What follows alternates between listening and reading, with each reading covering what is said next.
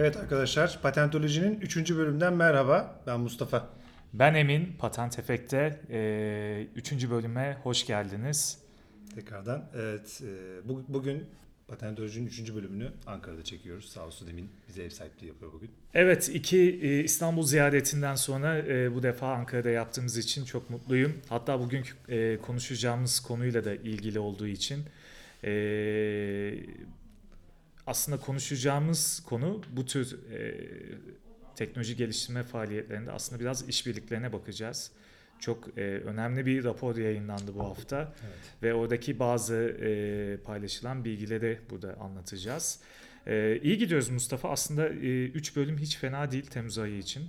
Bence de sıcaklardan ama bu tabii e, işbirliğimizin kuvvetlenmesinden ve benim sık sık Ankara'ya gelmemden de veya senin sık sık İstanbul'a gelmenden de kaynaklanıyor olabilir. Ben giderek galiba Ankara'yı da seviyorum ha. Evet, evet alıştırdık Mustafa'yı. Ankara'nın güzel taraflarına e, Bilmiyorum. alıştırdık. E, bir, bir yandan da tabii şöyle de bir taraf var. E, bugün e, eşim soruyordu. Ya evet tamam bu konu üzerine podcast çekiyorsunuz ama bir insan neden e, patentler üzerine olan bir sohbeti dinlemek istesin diye. Ben hani hazır böyle e, yeri gelmişken şöyle bir şeyden bahsedeyim. Yani açıkçası patentler benim için ciddi bir bilgi kaynağı. E, farklı şirketlerin, mucitlerin dünyada neler yaptığını en rahat okuyabileceğim, bilgi alabileceğim. Birincisi bu. İkincisi e, yani bu buradaki alınan patentlerin hiçbiri tek başına değil. Yani hepsi birbirine atıf yapan, referans gösteren, e, istemlerde birleşen ve aynı zamanda farklı mucitlerin farklı kişilerle nasıl işbirliği yaptığını da görebiliyoruz. Evet. Yani bir ilişki ağını görmek açısından da aslında patent verileri çok önemli. Yani biz aslında bugünkü bölümün ana temasında patent bilgisinden yola çıkarak dünyadaki işbirliği yapan kurumların e, bir haritası nasıl oluşturulabilir veya Evet. oluşturulan haritalar varsa bunlar nelerdir veya biz nasıl bundan faydalanabiliriz? E, Bunu biraz bir rapor eşliğinde konuşalım istedik. Evet. Hatta girişimcilikle ilgili şunu derler ya yani sadece e, neyi bildiğiniz, neyi yaptığınız değil, e, kimi tanıdığınız, kimlerle çalıştığınız da önemli. Hep bundan bahsederler. Demek ki e, bu tür e, bilimsel araştırmalarda ya da bu tür yeni teknoloji üz- üzerine çalışan insanların e, toplandığı bir araya geldiği bazı kümeler olmalı diye Evet, evet. düşünüyorum. Aslında bu akademik yayınların analizlerinde çokça yapılıyor. Yani, yani üniversiteler, dünya genelindeki üniversitelerin akademik yayınlarda hangi üniversitelerle ve hangi ülkelerdeki kurumlarla birlikte çalıştıklarının bir haritası genelde bu akademik yayınlar için var ama patentlerde bu da, daha yeni yeni ortaya çıkmaya başlayan e, daha doğrusu o yani patentlerin sayesinde çıkartılabilen bu işbirliği ağlarının önemi biraz daha e, yeni bir konu aslında. Evet, mesela e, benim Ankara'da beraber çalıştığım Onur Matki sosyal ağ analize yazılımı üzerine çalışıyor. E, onlar böyle bazı grafikler çıkartıyorlar işte e, birbiriyle yakın çalışan, ilişki halinde olan işte notlar, merkezler var. Onlara uzanan farklı e, alt gruplar var. E, bunların böyle grafiksel analizleri de bazen çıkarılıyor. Genelde mesela sosyoloji tezi yazanlar yine Ankara'da Emek Hoca'nın öyle bir çalışması var diye hatırlıyorum. E, böyle ti- e, ticari ilişkiler nasıl gelişiyor, nasıl bir arada çalışıyorlar bunları gösteren çok güzel sosyal analizleri var. Neden e, bilgi ve inovasyon üretmek konusunda böyle ağlar ve ilişkiler olmasın? Akademik olarak da olabilir ama burada bizim konuştuğumuz konu tabii daha çok bunun e, Bu inovasyon aslında- tarafı. Bu da bir open innovation felsefesinden kaynaklanmıyor mu? Yani sonuç olarak multidisipliner bir yapının e, varlığını ortaya koyuyor. Hem akademik yayınlardaki bu işbirlikleri hem de patentlerdeki işbirliklerinden kaynak. Yani patentlerin oluşumuna sağlayan farklı disiplinlerdeki kurumların bir araya gelip yeni bir şeyler üretmesi. Evet. Aslında hep konuştuğumuz open innovation'ın bir parçası. Evet. E, açık inovasyon tabii e, her zaman şunu söylüyor. E, daha fazla farklı disipline erişim sağlayarak, uzmanlıkları bir araya getirerek ortaya yeni bilgilerin, fikirlerin ortaya çıkmasını sağlıyor. Bu da Cansu'yu ve Yaşar'ı da özellikle analım. Evet. Çünkü bu yaz dönemi boyunca 3 tane tasarım sprinti gerçekleştirdiler. E, bu Türkiye'de e, aslında ilk defa uyguladıkları bir model, e, Spin-On diye yaptıkları. E, yani büyük bir kurumla e, bunu e, çözüm geliştirebilecek farklı disiplinleri bir araya getirip e, kısa bir süre içerisinde beraber e, bazı çözümler geliştirmeye çalışıyorlar. Tabii hani Türkiye'de ilk biraz iddialı olabilir. ODTÜ'de bunun üzerine çalışan e, yine e, disiplinler arası bir tasarım grubu var. E, Open IDEO var Hı. bildiğim kadarıyla. Dünkü etkinlikte de vardı onlar şeyde UX Ha geldiler minimal. mi? UX minimali. E, yani bunların yaygınlaşması tabii ki çok iyi. Ama açık inovasyon zor tarafları da var. Yani siz kapıyı açtığınız zaman farklı disiplinden insanları bir odaya koyduğunuzda bir anda oraya yepyeni bir e, bilgi ortaya çıkmıyor. E, çıkma potansiyeli var ama çıktıktan sonra bu bilgi nasıl kullanıma geçecek? İşte bu nokta patent efektin. Ve fikir hakları nasıl paylaşılacağı konusu. Aslında Open Evet. Innovation tarafında e, ki bu IP Management tarafı e, açıklardan bir tanesiydi. Araya da reklam sıkıştıralım o zaman. Patent efekti olarak biz Open Innovation konusunda ortak çalışan kurumların fikri mülkiyet haklarının yönetimiyle alakalı bir manifesto, bir guideline hazırladık. Bunu da E- isteyenler olursa paylaşabiliriz. Evet evet bununla ilgili bir e, örnek bir rehber dosya hazırladık. E, bu dosyayı biraz daha detaylandıracağız. Böyle basamak basamak ilerletiyoruz o Evet. kısmı. Şimdi bu rapora gelelim. Evet, işbirliğinden açmışken konuyu Emin e, aslında bugünkü podcast'imizin ana odak noktasını almak istediğimiz bir rapor var. E, her sene WIPO'yla INSET, değil mi? INSET'in e, danışmanlığında evet. hazırlanan Global Innovation Index'in 2019 raporu yayınlandı. E, şeyde yayınladılar. Hindistan'da galiba. E, şeyin yani lansmanını yaptılar. E, şimdi ve temelinde de sağlık teknolojilerinin üzerine odaklandığı rapor. Raporda çok değerli bilgiler var. Hem Türkiye'yi ilgilendiren hem de globaldeki e, teknoloji trendlerinin ve ülkelerin inovasyon e, açısından şeyini belirten ne onun adı e, konumunu belirten bazı e, önemli istatistikler mevcut. Şimdi bu rapor tabi her sene yayınlanıyor ama bu sene e, The Future of Medical Innovation konusuna odaklanmışlar. Baştan da biraz önce INSET demiştim. E, Cornell, e, Johnson College of Business ile birlikte WIPO, INSET işbirliğinde hazırlanan bir rapor. Her sene yayınlanıyor. Bununla alakalı tabii ki de ilk önce e, şeyleri vermek istiyoruz. Ki ki e, şeyleri onun adı ne denir? Kilit noktalar. kilit noktaları ilk önce paylaşıp sonra derinlerde yatan bazı e, kritik ve bizi ilgilendire ilgilendirecek e, bilgileri sizlerle paylaşalım, üzerine tartışalım, konuşalım istiyorum. Öncelikle dünyanın en fazla inovasyon üreten, inovasyon konusunda dünyanın e, lideri olan 5 ülkeyi Emin bize sayar mısın? Evet, e, tabii bu alanda, sağlık alanında değil mi? Yok yok bu şey yani Genel bu, mi? bu, bu liste e, genel olarak bütün alanları Bütün kapsıyor. başlıkları kapsıyor. Ama bu raporun içerisindeki bazı önemli şeyler var. Hani e, bölümler var. Özellikle sağlık alanındaki işte e, akademik yayınları ve patentleri inceleyerek Evet. e, trendleri falan da ortaya koymuşlar ama global liderlik sıralaması genel genel alanları kapsıyor tüm alanlarda. E, evet, e, dünyadaki en büyük e, inovasyon tabanlı ekonomilerden bahsettiğimizde tabii ki e, ilk 5'ten bahsettiğimizde şaşırtıcı olmayacak şekilde bir numara Kuzey Amerika oluyor. Çünkü Kuzey Amerika e, yani e, ABD, e, Amerika Birleşik Devletleri Bölge olarak söylüyorsun Evet, şu anda. evet. Ülke, Kuzey- ülke olarak söylemiyorsun. Şu anda bölgesel bir sıralama. Evet, Kuzey Amerika'nın ta- tabii ki altında e, Amerika Birleşik Devletleri var. Gerçekten e, yani burada yorumlamaya e, açık bir durum yok. E, büyük bir ekonomi ve e, rekabete açık bir ekonomi. E, aynı zamanda da e, şey yatırım yapınca e, bu tür e, bu alanlara yatırım yapınca bir numara olması çok normal. İki numarada Avrupa'da bir numara e, İsviçre gözüküyor. Evet. E, ardından İsveç, Hollanda, e, Birleşik de, İngiltere. e, İngiltere, Birleşik Krallık yani e, ve e, Finlandiya e, olarak gözüküyor. Bence burada e, Finlandiya'yı burada alkışlamak lazım. Hani bize düşmez ama hakikaten e, bölge açısından çok e, sınırlı kaynaklar e, olmasına rağmen hem coğrafi anlamda hem kaynak anlamında gerçek anlamda bir e, ekonomi olmayı başardı. Başarmış. Bu noktada Mustafa'ya şöyle bir şey soracağım. Şimdi Mustafa mesela Finlandiya gibi gerçekten hani yerel kaynakları da olsun, coğrafi büyüklüğü olsun ve aynı zamanda insan kaynağı konusunda sınırlı bir ülke aslında Finlandiya. Çok büyük bir e, alan kapsadığını söyleyemeyiz. Nasıl oluyor da Avrupa'nın aslında ilk 5 inovasyon ağının bir parçası oluyor? Hani Amerika'yı anlıyorum ama Finlandiya nasıl Abi oluyor? böyle küçük ülkelerden genelde amiral gemisi şirketler e, bu ülkeleri sırtlayan e, firmalar oluyor. Aynı şekilde Güney Kore için de benzer şeyleri söyleyebiliriz. Hani farklı alanlarda Samsung gibi, LG gibi büyük firmalar ülke ekonomisini gerçekten hem e, patentler hem inovatif ürünler anlamında sırtlıyor. Finlandiya'yı da bu bugünlere getiren aslında Nokia oldu. Nokia'nın da bugün hala baktığımız zaman Microsoft tarafından satın almış olmasına rağmen e, belki rağmen ya da faydasıyla bilmiyorum. Mesela 5G alanındaki patent liderliğinde Huawei'den sonra ikinci sırada. Evet. Dolayısıyla Nokia kadar mı? Nokia.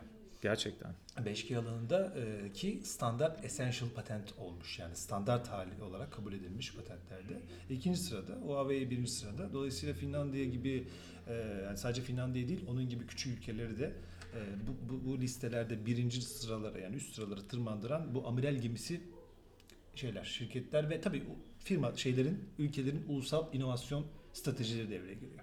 Bugün e, şimdi sen birinci ve ikinci bölgeyi sıraladın. Birinci Güney Amerika dedin, ikinci Avrupa Yo dedin. birinci Kuzey Amerika. Pardon Kuzey Amerika dedin, ikinci Avrupa dedin, üçüncü de Asya. Asya'yı sırt- sırtlayan da Singapur, Güney Kore ve Çin, Japonya. Şimdi Evet. burada Güney Kore'ye baktığımız zaman Güney Kore patent listesinde tabii ki de ilk 5'te ama Güney Kore'nin 1970'li yıllarda Türkiye ile aynı gayri safi milli hasılaya sahip olduğunu da belirtelim. Evet. Adamların Evet. ulusal inovasyon stratejisiyle birlikte sıçrama gerçekleştirdiler. Evet. Ama tabii burada yine amiral gemisi şirketlere büyük yatırımlar söz konusu. Evet. Teşvikler söz konusu. Bu yalnız Singapur'u e, ismini duyduğumuz herhalde üçüncü defa oluyor. Ben hem Haziran'ın sonunda buradaki büyükelçilikte e, inovasyon konusunda bir e, ufak bir davet oldu. Sonra Enterprise Singapur'la tekrar konuştuk. E, üçüncü defa gördüğümüze göre artık e, bizim buraya e, Singapur'u bir ziyaret etmemiz gerekiyor. Evet. Yani ben gidersem üçüncü kez gitmiş olacağım emincim. E, o sen sen işin önünde gidiyorsun. Genelde Mustafa bu işi önden takip ettiği için önce Mustafa gidiyor. Sonra Mustafa'nın yani- defterine giriyor. Sonra biz konuşuyoruz. Yani inanılmaz bir yer. Yani Singapur'daki hani fu- en amiral yani en önemli fuarlardan, teknoloji fuarlarından bir tanesine katılıyoruz iki senedir. Yani ben hayatımda bu kadar teknolojiye aşırı ilgi gösteren bir kitle görmedim ya. Yani o kadar detaylar soruyorlar ki bizi yamultuyorlar yani standta. Evet. Bu teknolojinin burası nasıl, bunu nasıl, bunu nasıl ticaretleştireceksiniz, bunun royaltisi ne kadar, bunu lisanslıyor musunuz, eksklusif mi vereceksiniz, non eksklusif böyle kafayı yersin. O kadar detaylılar. Türkiye'de hani suratına bak bakılmayan teknolojilerin orada çok fazla Evet. ilgi ilgi bulabiliyoruz. O Tabii biz- değişik bir ülke. Biz sohbet ettiğimiz zaman da e, benim buradaki tanıştıklarım genelde şu şekilde anlatıyorlar Singapur'u. Yani düşünün ki diyorlar dünyanın en büyük e, hem en büyük ekonomisine hem de en büyük tüketici pazarına yani hem Hindistan'a hem de e, Çin'e e, erişimi olan bir bölgeden bahsediyoruz. açısından, evet. E, o yüzden e, bazı teknolojileri değerlendirirken çok devasa ölçekler üzerine konuşuyorlar. Yani onlar üzerinden e, konular geliştiriyorlar. E, bu yüzden beni çok heyecanlandırıyor. Hem e, sağlık teknolojileri konusunda hem finansal teknolojiler konusunda. Tabii bir noktada Singapur bu kadar övdükten sonra e, Singapur'da bazı kurumlarla yeni işbirliklerimizin de kapıda olduğunu söyleyebiliriz herhalde. Ufak Evet. bir trade, trade Evet, şey şimdi e, evet bizim coğrafyaya doğru e, gelelim. E, bizim bulunduğumuz kısmı e, Batı Asya diye bir tanım geliştirilmiş. E, yani Kuzey Afri- Afrika, Batı Asya. Hatası. Bizi Yani bir de bir kategoriye koymuşlar. Evet, yani Güney Avrupa'yı da eklersen Akdeniz olacakmış. E, orayı söküp e, çok ilginç bir sınıflandırma. Yani biz Avrupa kıtasında değerlendirilmemişiz bölgesel anlamda. Evet, raporda. Ve Akdeniz'in geri kalanı gibi diyelim bu bölgeye. Bu da İsrail, Kıbrıs, e, Birleşik Arap Emirlikleri, e, Gürcistan ve Türkiye var. İlk 5 faaliyette. Tabii e, ülkemizin olması e, bu anlamda e, hakikaten e, insanı mutlu eden bir e, gelişme ama yeterli mi? Tabii ki değil. Kıbrıs çok enteresan. Çok enteresan. Kıbrıs, Tabii Kuzey Kıbrıs değil bu Güney Kıbrıs'tır. ee, belki de iki, iki tarafta olabilir.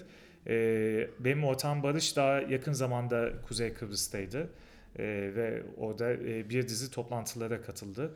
Ee, orada da ciddi bir e, ilgi var e, inovasyon ekosistemini geliştirmek için. Ama burada tabii Güney şey diğer Kıbrıs tarafı. Evet. Beni İsrail tabii şaşırtmıyor birinci sırada olması Evet. bölge açısından. Evet. Ama Gürcistan enteresan geldi bana. Çok Evet. derinlemesine bilmiyorum. Yani Evet. ne bitiyor Gürcistan'da. Açıkçası ben de bilmiyorum. Ee, sormak lazım. Evet. Ee, ama şey e, Türkiye'de bu bölge içerisinde ilk 5'te. E, 4'e de baktıktan sonra en son 5. bölgeye bakalım. E, Latin Amerika ve Karayipler, Şili, Costa Rica, Meksika, Uruguay ve Brezilya. Yani büyük e, bazıları küçük ekosistemler e, ama Meksika ile Brezilya ölçek açısından epey Büyük. büyük, bölgeler.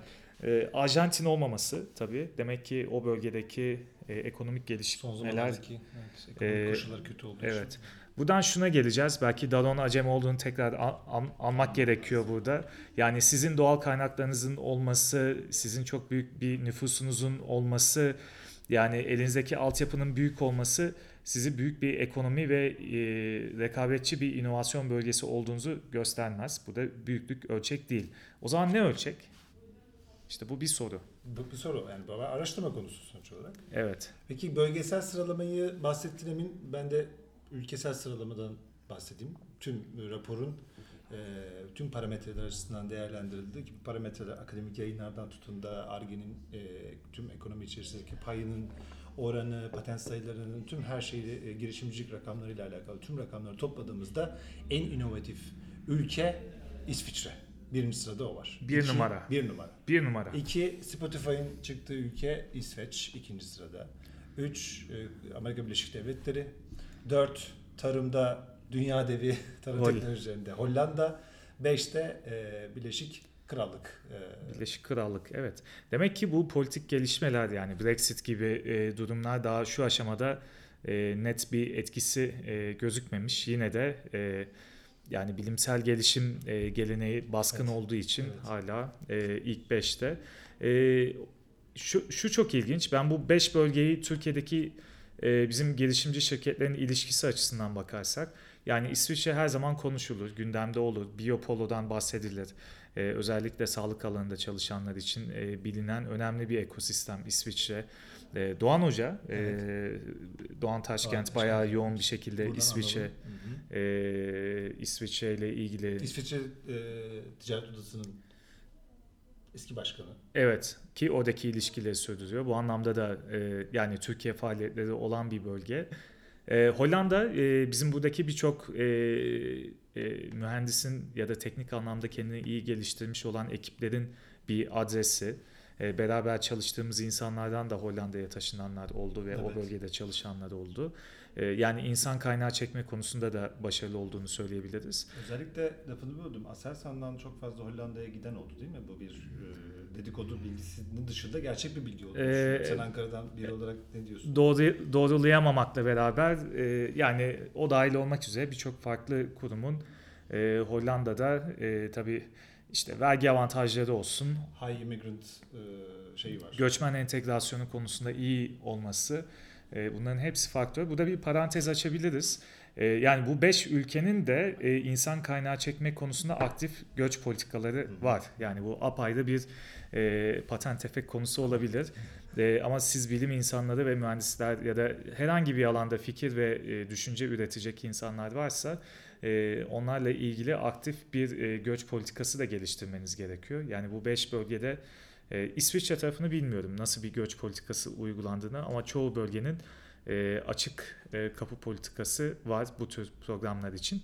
Biz İsveç'le aslında hiçbir etkileşimimiz olmadı. Yani ben ne Ankara'da ne İstanbul'da e, ne startuplar konusunda ya da teknoloji Hiç alanında bir işbirliği duymadık. e, işbirliği formatında İsveçlilerle çok bir etkileşimimiz Hiç olmadı.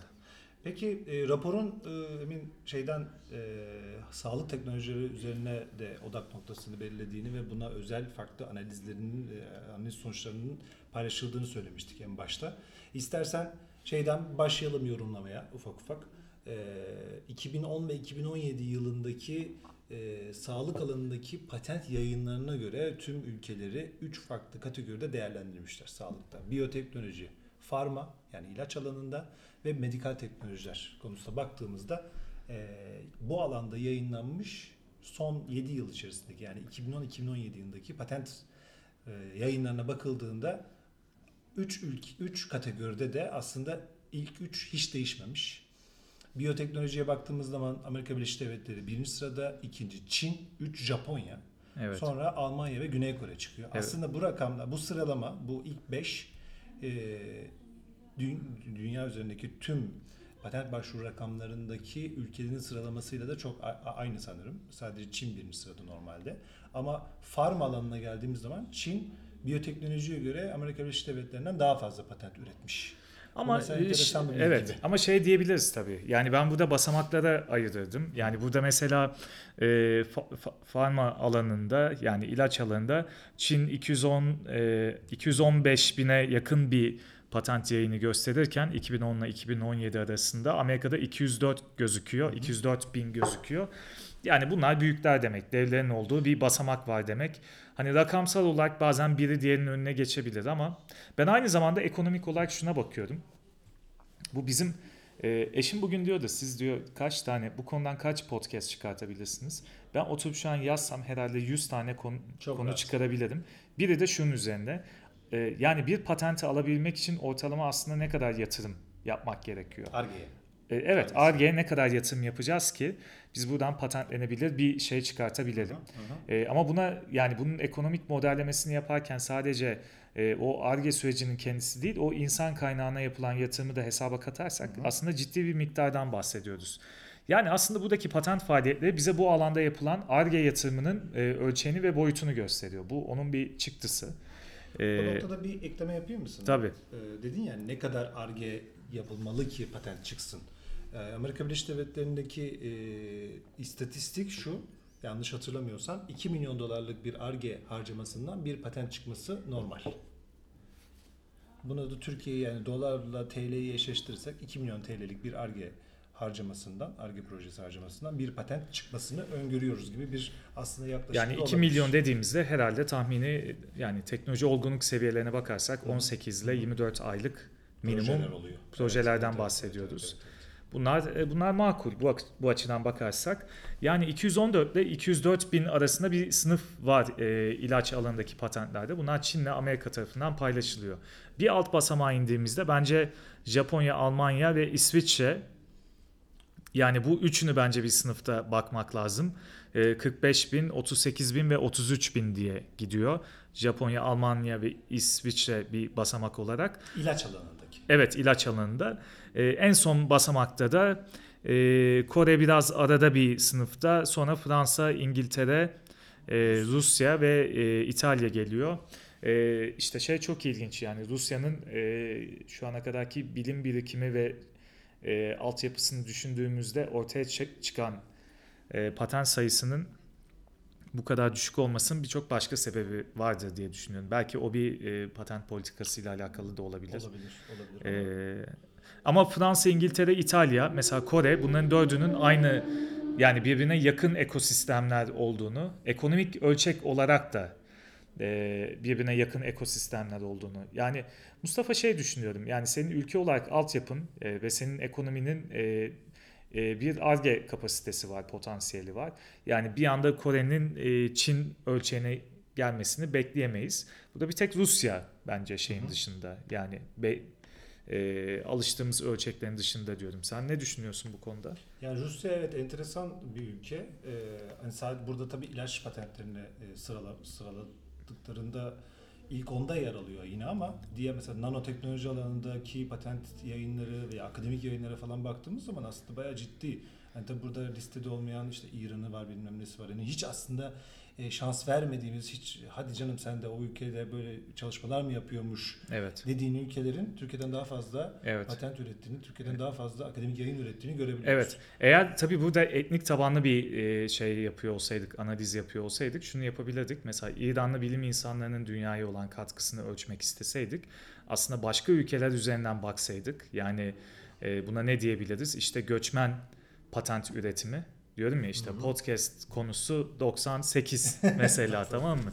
Yani dünyadaki göçmenlerin ürettiği patentler üzerinden bakarsak İranlıların ben çok ciddi bir etkisi olduğuna inanıyorum. Biliyorsun şeyi de incele, inceleyecektik. Ee, Yapacağız. Aa, lütfen. Şey. Mustafa'nın defterindeki 5. şey madde verdik. olarak çok şey Tamam, vermeyelim. Spoiler vermeyeyim hadi tamam. Çok spoiler Peki vermeyelim. Emin, yani bu ilaç alanında ikinci sırada 204 bin, hadi 205 bin patenti olan Amerika Birleşik Devletleri ikinci sırada diyoruz. Üçüncü sırada 45 binle Japonya dramatik bir fark var arada.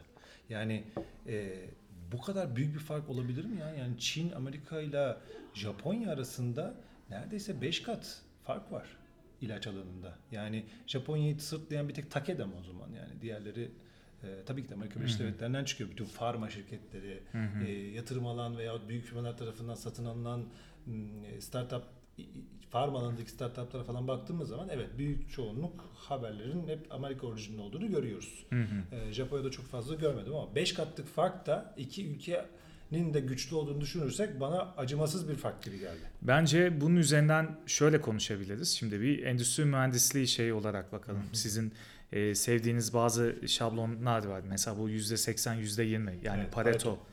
E, rekabette de bir Pareto kuralı olduğunu söyleyebiliriz. Yani pazar liderliğini elinde bulunduran, daha doğrusu şöyle diyelim. Pazar liderliğini sağlayan e, büyük şirketleri elinde tutan ülkeler.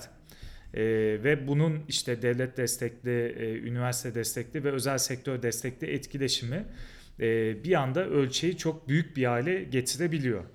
E, yani ben dediğim gibi aynı noktaya geleceğim. Yani bir ülkenin potansiyeli e, bence bellidir. E, o potansiyelin üstünde bir e, bilgi üretimi yapabilir, yapma şansı var.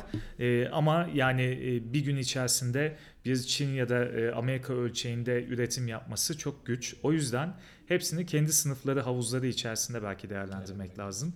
Şu iki kategoride e, ilk üçünü söyleyelim. Genelde aynı kitabı ama biyoteknolojide dediğimiz gibi Amerika Birleşik Devletleri, Çin, Japonya diye değişiyor. Bir tek ilaç alanında Çin önderliği geçmiş. Çin, Amerika Birleşik Devletleri, Japonya. Bir medikal teknolojilerde de yine US birinci sırada, iki Japonya, üç bu sefer Çin. Üçüncü sıraya Çin düşüyor. Evet. Medikal teknolojilerde e, Çin'in geriye düştüğünü söyleyebiliriz. Bugün Ben- bu arada konuştuğumuz tüm rakamlara dair raporumuzun linkin, raporun linkini de zaten podcast'in e, açıklama sayfasında vereceğiz. Hızlıca istersen diğer e, şeylere de e, konu başlıklarına Yani dakikalara bakalım. doyamıyorum. Bunu Dakikalara bir iki, iki Bunu bölüm, mi üç bölüm. Belki de ikinci bölümü de diğer bölümü de bununla alakalı devam Evet, edebiliriz. eğer dinleyici sayı, sayımızda dramatik bir artış olursa e, başlangıç noktasına göre bence ikinci ve üçüncüyü yapabiliriz. Biz kendi kendimize çalıp kendi kendimize söylemeyi seviyoruz. Sıkıntı yok yani. Sıkıntı yok. Abi peki bu yapay zeka trendi ne olacak? Yani bu e, Evet. raporun diğer konu başlığına geçerken Ha. Spekülatif bir soru sormak istiyorum. Evet. Big'lerde de var ya bizim Evet. girişimcilerimiz her yere AI sıkıştırıyorlar. İşte Evet. Yapay zeka temelli su Evet. içme Bizim de payımız, falan. bizim payımız da var. Yani gazete açıyorsunuz yapay zeka, e, şey oluyor, panel oluyor yapay zeka. E, sevilen bir konu gerçekten. E, bu noktada çok tavsiye etmek istediğim yani çok sevdiğim bir kitap da var. E, yakınlarında değil ama e, onu da podcast linklerine ekleriz. Linklerini ekleyelim. Gerçekten e, çok e, güzel ve genel anlamda bu iş üzerine çalışılan e, konuları iyi özetleyen bir kitap var. E, sağlıkta yapay zeka üzerine biz geçen sene patent efekti olarak bununla ilgili ufak bir yayın yapmıştık. E, o dönemde epey tarama fırsatı oldu. Yani e, sağlık üzerine e, yapay zeka geliştirmek için elinizde e, çok ciddi anlamda e, büyük bir veri oluşturmanız lazım. Bu bizi üç noktaya getiriyor. Birincisi e, kamunun e, sağlık verilerini anlamlandırmak için bir sistematik geliştirmesi gerekiyor. Yani kamunun öncelikle e, sağlık sisteminin kendi elindeki verileri anlamlandıracak bir sistem geliştirmesi gerekiyor. E, ikinci büyük veri kaynağı tabii giyilebilir teknolojiler. E, yani burada işte e, bu saat olabilir ya da farklı tür vücutla ilgili veriler toplanabilecek e, IoT e, çözümleri olabilir. Ki Türkiye'de bu konu üzerine ça- çalışan epey startup var. Var. E, biz de sağlık üzerine, medikal üzerine gelen startupların hepsini bir tür e, hepsini veri toplamaya, veri anlamlandırmaya ve bunun üzerine bir sistem geliştirmeyi öneriyoruz. Çünkü bu veriler kullanarak işte adaptif, öğrenebilir sistemler geliştirmek mümkün. Şanlıurfa'daki programda da GIGAP programında da vardı. Yani e, vücuttan çıkan bazı kompoundların e, analiz edilmesiyle ilgili anlamlı, Evet. anlamlı tanı oluşturabilecek, medikal tanı oluşturabilecek şeyler vardı, girişimler vardı. Bu noktada istersen yapay zeka yani sağlıktaki yapay zeka patentlerinin dağılımı. Evet. E, tüm dünyadaki Evet. tabii patentlerden Tabii burada şunu söyleyeceğiz. Yani birinci e, en, e, en yüksek yüzde yüzde 29. Aslında iki kategori paylaşıyor. Yüzde 29 da med- medical diagnostics yani tanı, tanı, tanı, tanı teknolojileri. tanı teknolojileri. Yüzde 28 de de nursing ve caring yani e, yani tedavi diyebiliriz belki buna yani treatment kategorisiyle bence benzer bir Bakım. bir caring. evet bakım da diyebiliriz. Bakım da diyebiliriz evet, bakım da Evet. diyebiliriz. Evet bu ilginç bir kategori %28. Gerçekten e, bu sınıf altında ben çok fazla e, startupla çalıştığımı söyleyemem. Ha şunu söyleyebilirim. %28 ile yani bu tür e, işte uzaktan takip olabilir mesela, bakım olabilir, e, şey olabilir, e, rehabilitasyon teknolojileri olabilir. O noktalarda yapay zeka kullanılabiliyor. Evet. E, medikal tanıda çok yaygın. Yani bu e, biz hatta herhangi bir genç girişimci bir arkadaşımız oturup e, kendisi bir model geliştirilebilir. E, yapay zeka modelleri tabii burada bunu açalım. Yapay zekadan kastımız aslında öğrenen sistemlerden bahsediyoruz. Öğrenen sistemler de bu sağlıktaki e, varyasyon problemini yani kişiden kişiye göre değişkenlik gösterme problemini e, oradaki bilgiyi daha iyi analiz etmek, daha iyi sınıflandırmak için e, öğrenen e, öğrenen modeller bunlar. Algoritmik modeller öyle diyelim. Yani hem vücudun salgıladığı mal- şeyleri işte kimyasalları veya biyolojik materyalleri sens edip bir, bir Evet. tanı tanı oluşturması, tanı kararı oluşturması Evet. anlamında yapay zeka kullanılabilir ya da Evet. görüntü işleminin de yardımıyla birlikte işte MR'ın veya işte e, tomografi sonuçlarının e, AI teknolojisiyle bir doktordan bağımsız, kişiden bağımsız Evet. bir tanı oluşturabilmesi ve bunun bütün dünyada da bu datanın bir arada store edilmesi ve işlenebilmesi sonucunda da çok farklı anlamlı verilere değil mi? Gidişat söz konusu. Evet. Ya benim yakın bir dostumun çok güzel bir benzetmesi var. Yani sağlık neden çok zor ve neden çok kolay ölçeklenemiyor diye. Söylediği şey şuydu. Yani her insan vücudunu bir gezegen gibi düşün diyor. Tabii ki gezegenler arasında ortak noktalar var ama her biri ayrı bir gezegen. Çok ilginç. Yani burada e, %29 ve %28'i sen açıkladın. Bir de %8'lik yani %22 ile medical device'larda kullanılıyormuş. %13 ile e, veri yönetimi alakalı patentler var. %8'lik kısma ben aslında bir, bir dikkat çekip e, bu bölümü kapatmak istiyorum. Pharmaceutical alanda yani ilaç discovery yani şey e, Kapatma ya. Kaç dakika 30 oldu ki biz? geçti. 30 dakika. aktı bu bölüm. Evet. Resmen akıttık yani bu bölümü. aktı. Yani ben bu kadar Evet. e, hızlı bir şekilde vaktin geçtiğini Evet, anlamadım. biz 30 dakikayı tabii e, yani Ankara'da A'dan B'ye sabah trafiğinde gidebileceğiniz, İstanbul'da da işte e, e, markete gidebileceğiniz mesafeyi düşünerek İzmir'de de e, Çeşme'ye gidemeyiz herhalde Yok, değil mi? çeşme Eski. Foça'ya belki. Yok. Gidemeyiz. Karşıyaka'dan Güzelbahçe'ye Bornova'ya. gidersin. Güzelbahçe'ye gidersin. Bir dakika, Karşıyaka'dan Bornova'ya gider Dur bir dakika konuyu dağıtma. ilaç Discovery diyorum yani. Türkiye'de ilaç disk şey olmadığı için Hı hı. e, henüz daha bir et- yeni bir etken maddesi bulamadık. e, Şey, orijinal ilaç anlamında. Şimdi Yani, yapay evet. zekayı da Evet. abi globalde e, bu binlerce etken maddeden hani 10 bin tane etken maddeden bir tanesi ilaca dönüşüyor ya. Bu Evet. süreci kısaltmaya yönelik Evet, e, AI teknolojilerini kullanan birçok şirket evet. gördüm. E, startup gördüm. Hatta tek tek satın alınıyorlar büyükler Tabii, tarafından. tabii. O anlamda %8 burada çok küçükmüş gibi görse de gözükse de bence Evet. sağlık alanında AI'ın kullanım e, segmenti anlamında ileride çok büyük umut vadeden Evet. kategorilerden bir tanesi. Evet yüzdelere dikkat etmek lazım. Yüzde yorumlarken tabii ki yani küçük büyük anlamında değil de önem kazanan ileride dikkat çekebilecek noktaları da burada yakalamış Evet. oluyoruz. Evet e, sohbete doyamadık bu raporla ilgili. E, bu konuyla ilgili ikinci bir e, podcast daha Bölüm- çekeceğiz. bölümümüzde. Bölüm daha çekeceğiz. E, yani toparlamak gerekirse aslında bu, e, bugün konuştuğumuz hem farklı ülkelerdeki e, patent yani bilgi üretimi ve patente bağlı göstergeleri inceledik. İkinci podcast'te de e, aslında biraz ülkemizin de yani bu raporda Türkiye ile ilgili de çok ilginç bilgiler var. Onları paylaşacağız. Hı hı. Ve sözü Mustafa'ya bırakıyorum. LES'le ilgili hızlı bir anons da yapalım bence. E, bu e, Tabii ki. evet. Evet. Bir an öyle deyince şaşırdım. Şimdi evet e, bölümümüzü bitirelim. Şeyde e, ikinci bölümde de aynı raporun Global Innovation Index'in devamını bizi de ilgilendiren, Türkiye'yi de ilgilendiren verilerle birlikte yorumlayacağız. Hem patent bakış açısıyla hem de global e, diğer makro veriler anlamında. E, diyerekten 34 dakika oldu bölümümüz. Burada bitirelim. Emin de dediği gibi bir e, Les Turkey ve Sabancı Üniversitesi olarak düzenlediğimiz 6. kez düzenlediğimiz Türkiye'nin ilk ve tek fikri mülkiyet ve lisanslama odaklı eğitim programı Çeşme'de 26-28 Eylül'de e, ve konusu da Beyond Patents, e, Know-how and Trade Secret Management. Patent ötesi. E, patentin ötesinde yine uluslararası eğitmenlerle birlikte olacak. Bunu da bilgisini ver, vererek e, linkini yine aynı e, podcast'imizin bilgi tarafında açıklama tarafında paylaşırım. Herkese teşekkür ediyoruz. Yorumlarınızı mutlaka Twitter hesabımızdan E, Patent Efekt'in Twitter hesabından mutlaka paylaşın. Apple Podcast'te bizi bulabilirsiniz. Spotify'da bulabilirsiniz. Orada da yorumlarınızı bekliyoruz. E, Patentoloji'nin 3. bölümünden bugün bu kadar diyerekten tekrar görüşmek üzere. Görüşmek üzere.